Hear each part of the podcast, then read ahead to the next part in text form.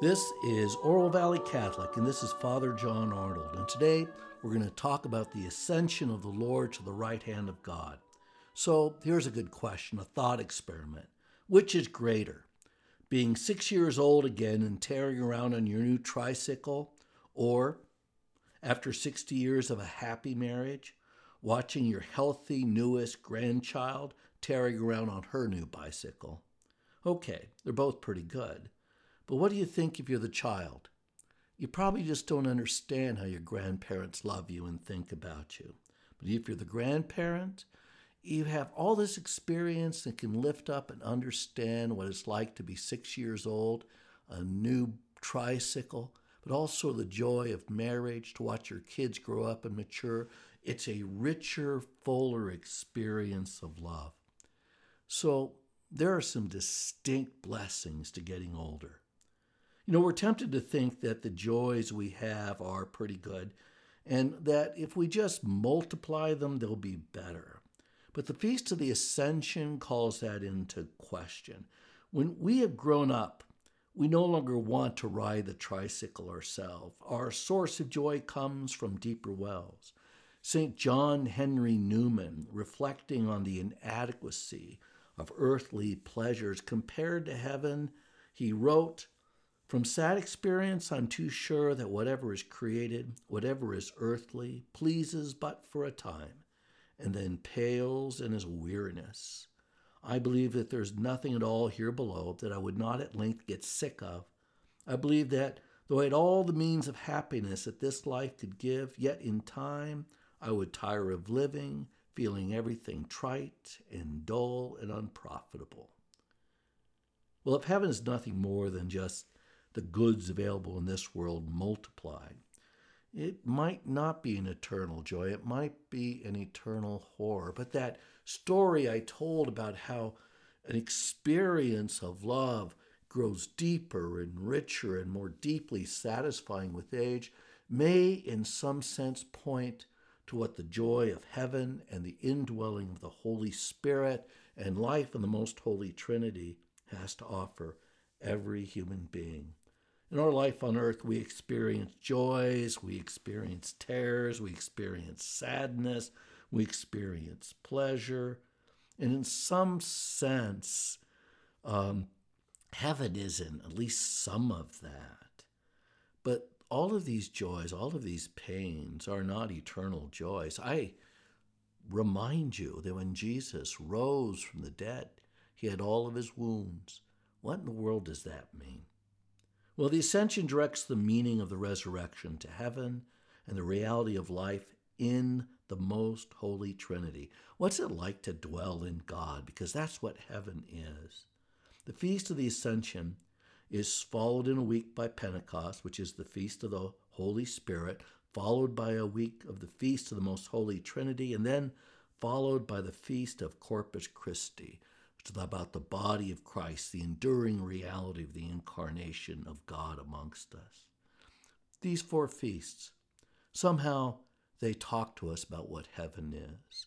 And over the next four weeks, I'm going to talk about heaven and I'm going to talk about God and how we think about God and ought to think about God in order that we might see his glory even here on earth. Jesus ascends as love must ascend to the source of all real love, so that we could receive the gift of the Holy Spirit. In turn, the Holy Spirit will bring us into life in the Trinity. The Christ that ascended into heaven is with us in the sacrament of his body and blood. You know, you probably have figured out that the ascension and the assumption of our Blessed Lady are connected. Because Jesus ascends into heaven, Mary is assumed into heaven. Both of these mysteries are about the end times, about our own resurrection, what will happen to our bodies after death. You know, we all talk or hear about near death experiences, and somehow they seem to track what the ascension and the assumption say about life after death. At least that's my opinion. But in our resurrection, it's not a disembodied soul that goes into heaven as in those near death experiences but the totality of who we are lifted up in uh, grace to the joy of contemplation, of the eternal truth of God, Son, and Holy Spirit present in everything that they do. We'll celebrate the Assumption of Mary on August 15th, and I'll have more to say then, I hope. But once again, these feasts all direct us to the true source of love, where love, however we've experienced in our life, has to go if it's going to be fulfilled. This feast about the uh, ascension is, as we are told in the Catholic Catechism, paragraph 663, that Christ isn't up there as a ghost, but he's seated bodily in the throne of power next to the right hand of the Father. In fact, that's what we say, isn't it, when we recite the Creed at Mass, that Jesus ascended to the right hand of the Father? Okay, so I can't really explain that to you. These are religious truths, but we're going to talk about them some more in this podcast because this series of feasts that we're celebrating are at the heart of the good news of the gospel and the nature of God. During the time of these feasts, we will talk about the revelation of Jesus as the Son of God, how it is that we think about the triune God, and what that means in the gift of our faith, our hope, and our.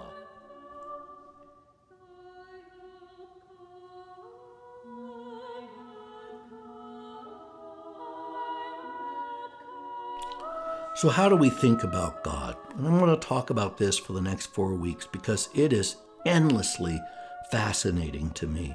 You know, when we talk about God, we talk about God mostly analogously. When we say God is the Trinity, God is the Father, the Son, and the Holy Spirit, one God, three divine persons.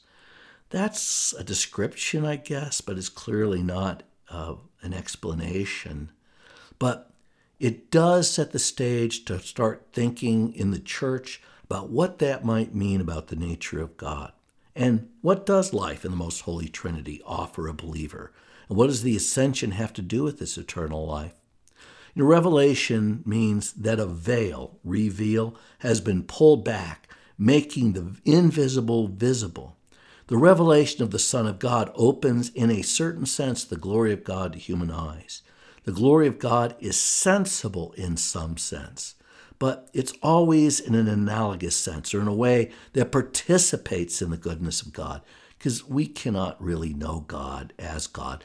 The best we get is Jesus, the scriptures, the sacraments. But this holiness of God can never be expressed in human terms. The gospel in itself is God in human language the sacraments are God under the appearance of earthly things, the visible, the rather the invisible made visible. Do you remember when Jesus dies in the Gospel of Matthew? It says that the temple, uh, in the the veil of the temple, split in two from top to bottom, revealing the holy of holies. Because somehow on that cross, at the moment of his death, that is what the glory of God is. And you know what? That takes a little bit of faith and a lot of contemplation to start to understand. But that is what growth in the Christian faith means. Because we understand that the Holy of Holies is the life of the most holy Trinity. Based on revelation, we believe in one God, three divine persons, and trying to understand how that can be so leads us to use analogies we can speak of God perhaps only analogously, that God is like this. An analogy about God can give us hints of divine things, but the reality will always escape the analogy. The limitations of an analogy, however, can also remind us of what God is not. That's called the via, negativa in theology, that you can know what God is not, and then maybe have a clear understanding of what God is. No analogy can ever capture fully the mystery of the Trinity. But St. Patrick tried. Do you remember the one that St. Patrick's did? And this was the analogy of the shamrock. He showed a shamrock to the heathen Irish, and as you know, the Irish are heathens. And it's one shamrock, three leaves. And you know, that is probably one of the most famous analogies used to describe the, the, the Trinity. And in some ways, it does illustrate the unity of God, one God, three divine persons, but it also illustrates the failures of analogies when it comes to God. And we should think about this because this is helpful. The analogy of that shamrock is as good as far as it goes. But God does not have three parts like a shamrock does. You can't pull God apart, He's not divisible like that. It's one God in unity, these three divine persons. So the three leaf clover is not really three in one, but it's one thing with three divisible parts. Okay, this analogy is useful, but it's limited. And friends, all the analogies we'll talk about over the coming weeks are united by one fact they're all limited. Well, here's another analogy, and this is a, a good visual that God is like uh, water, which can be liquid or steam or ice. Well, it's the same substance, isn't it? Water, but water can be drunk. You can steam, get steamed with it, or you can use it as ice in a drink, but it's still that one water.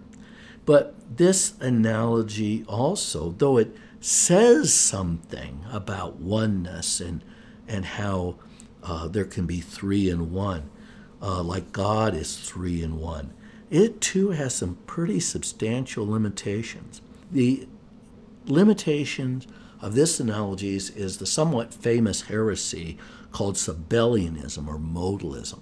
And that the idea is that there's one God, and one day he comes says, I'm the Father. Day two, Tuesday, he says, I'm the Son. Third day, I'm now the Holy Spirit. It's like one God playing three divine parts. But no, I think uh, Pope uh, Benedict XVI really was excellent on this. He says when we talk about Father, Son, and Holy Spirit, there is something real about God in each of those words because Jesus chose those words.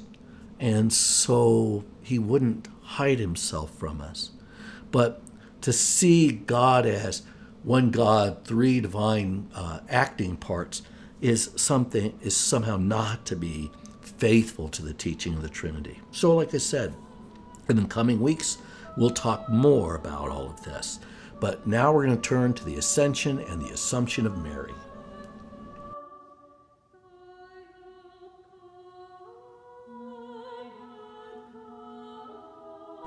So, what does the ascension have to do with the nature of God, Father, Son, and Holy Spirit? We say he ascends to the right hand of the Father in order that the Holy Spirit can come. So, the triune God is involved in the ascension. It, uh, Jesus' ascension is drawing us into this life giving Trinity. And Mary is assumed into heaven because, well, whatever you say of Jesus, he does for his mother. What he does for his mother, his disciple, he does for us. And so when you put the ascension and the assumption together, it's always about the story of salvation and the end times. And so the ascension, the assumption, in some ways, is a revelation of how God is going to give life to the world. So let's think about a few things about this gospel story. Here's the first you say that the first is after the resurrection, Jesus spent about 40 days before he ascended into heaven. You, you remember that 40 days is used throughout the scriptures. With Noah, it rained 40 days and 40 nights to cleanse the world of sin. Moses wandered for 40 years in the desert with the people of Israel. They just had a bad, they had just some bad luck and mostly uh, self inflicted wounds. Jesus after his baptism, goes out into the desert and is tempted by the uh, devil after 40 days and 40 nights of fasting. When you see that, it's a time of purification. And it's not about Jesus' purification in the story of the 40 days following Easter through ascension, but it's about the story of the purification, the preparation of the church, going from being disciples to being sent out on mission. And obviously, it really lit those guys up. And so, this 40 days is the time for the church to think about her mission. And here's the second thing that this 40 days and this ascension points the disciples towards Pentecost. And this is this point I was making about how the ascension participates in the Trinity. Uh, Jesus links his ascension to the descent of the Holy Spirit, and he says, this is the part from Acts of the Apostles, our first reading today. While meeting with them, he enjoined them not to depart from Jerusalem, but to wait for the promise of the Father about which you have heard me speak. For John baptized with water, but in a few days you'll be baptized with the Holy Spirit. That's, by the way, why we're doing this nine day novena.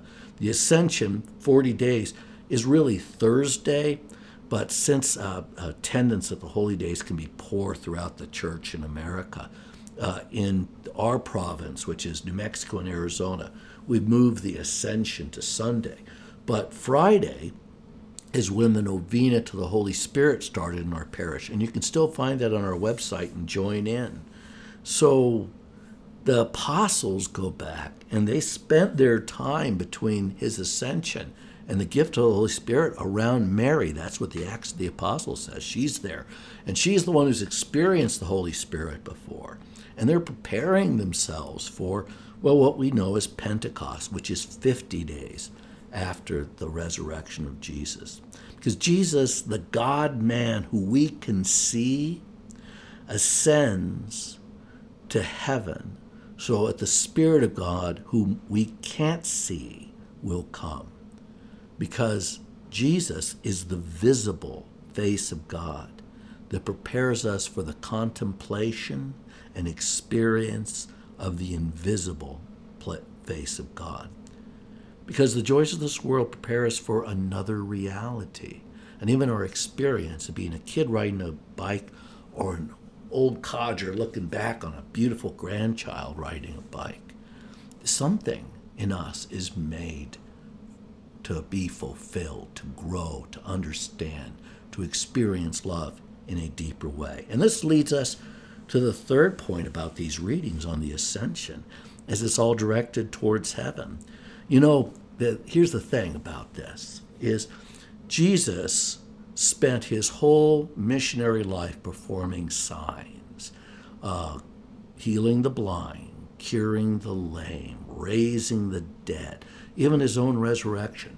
You know, we focus on what Jesus says, and that is very important, okay? Because faith comes from hearing, but seeing what he did does is God present acting out for us what a human life looks like, how he treats people, what he loves, what he despises, should treat us, uh, teach us to learn to love the right things and despise the things that are worthy of being despised.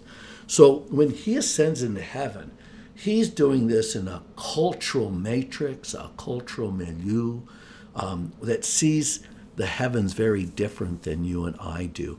And so until the time of Newton and Galileo and Kepler, you know, the way that the, the that goes all the way back to Ptolemy and Aristotle, the Aristotelian Ptolemaic view of the universe was really widely shared with some uh, variations. But essentially, Earth in the middle with uh, if you're the Greek seven spheres, the outer one being the empyrean, which is the barrier between us and God. But those seven spheres have the seven visible uh, planets in it, including Earth uh, and the moon and the sun. Uh, they, they think of them all not as planets, as stars. But the word planet literally means wandering stars because these stars, the sun, the moon, Mars and Jupiter, Venus and Mercury, wander around against what is seemingly a fixed sky of all of these other stars shifting slowly uh, behind them, but in lockstep with each other. So you can see why these spheres kind of explain to the ancient people uh, what it is that the universe is like. Although I understand that the Hebrews had a version of it where there were actually three spheres and then the Empyrean. But you get the point. It's all a common way of looking at things. So they looked up there and they saw that this was the, the divine communicating to them. That's how pagans come up with astrology. We look up there and we see hunks of rocks hurtling around, lit up by burning gas bags. So, what I would say is, what we have gained in scientific knowledge, we've lost in terms of vision because we see the world in such utterly impoverished terms. The ancients at least had the good sense to see the, the world as pointing to something greater than creation. And so here's Jesus, and he's getting ready to ascend into this Ptolemaic Aristotelian world that they, uh, the disciples uh, understand. And Jesus meets people where they are. And so he's going to perform this sign and he's going to go up into the clouds. This is what we're told happens. And so here's what it says. When they gathered together, they asked him, Lord, are you at this time going to restore the kingdom to Israel? They're still on their little grinding little hobby horse, right? Are we going to kick the Romans out and take over this country? And he answered them, It's not for you to know the times or the seasons that the Father has established by his own authority, but you will receive power when the Holy Spirit comes upon you and you will be with my be my witnesses in Jerusalem, throughout Judea and Samaria and to the ends of the earth. Well, Jesus meets us where we are. Do you really think those 11 apostles, Judas isn't there because he's apparently hung himself, but those 11 apostles could understand what was going to follow in the next 21 centuries, what they were starting? And so, how would Jesus, even in principle, tell them what they were really about? That's why it takes faith to follow after God. You know, uh, they were being prepared for this mission, and the world that they lived in appeared to them so differently. But St. Thomas Aquinas reflected on what the apostles were taught, and he reflected deeply on why Jesus ascended into heaven. Here's what he said He ascended into heaven to uplift our faith, our hope, and our love. Consider it like this Christ ascended to uplift our faith.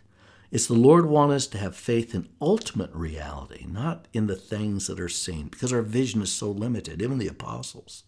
Our life in the Spirit is more profitable for us, Thomas taught, um, that when Jesus would ascend than his continued bodily presence, because it makes too much of this world.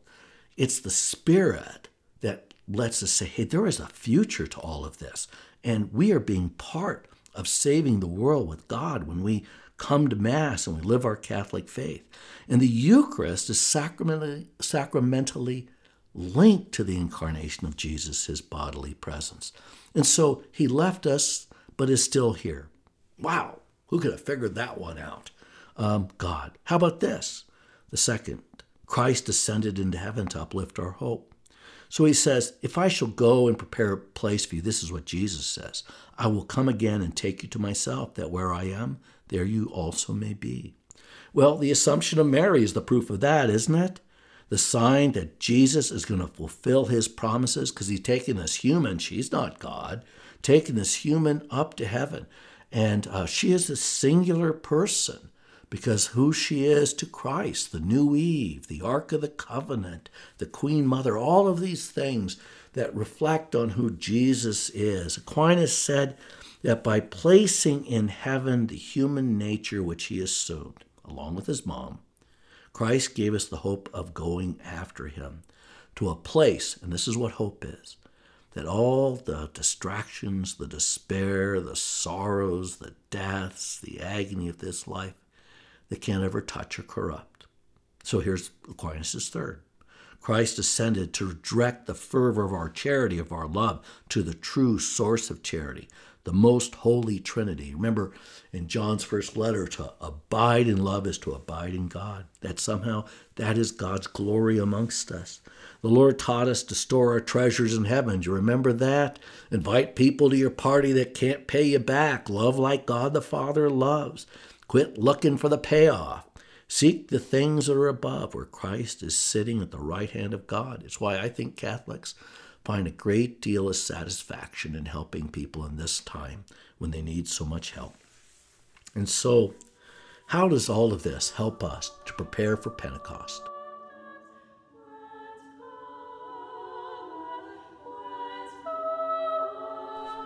The ascension and the assumption of Mary ought to direct our contemplation towards the higher gifts promised by faith, hope, and love, keeping engaged.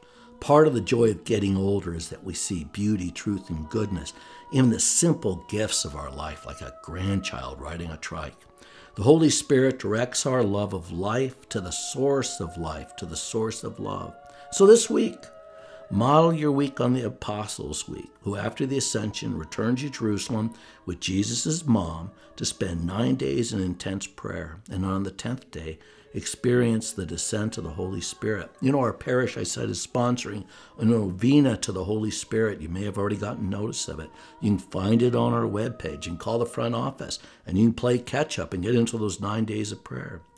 It's not too late to jump in. It's never too late to follow Christ in faith, hope, and love, right? So spend this week contemplating the gifts that God has given you and how they are a sign of the gifts to come, so that you can see in the gifts that are visible to you the love of the most holy Trinity, which is invisible. This is Oro Valley Catholic, Father John Arnold, and hope to see you next week.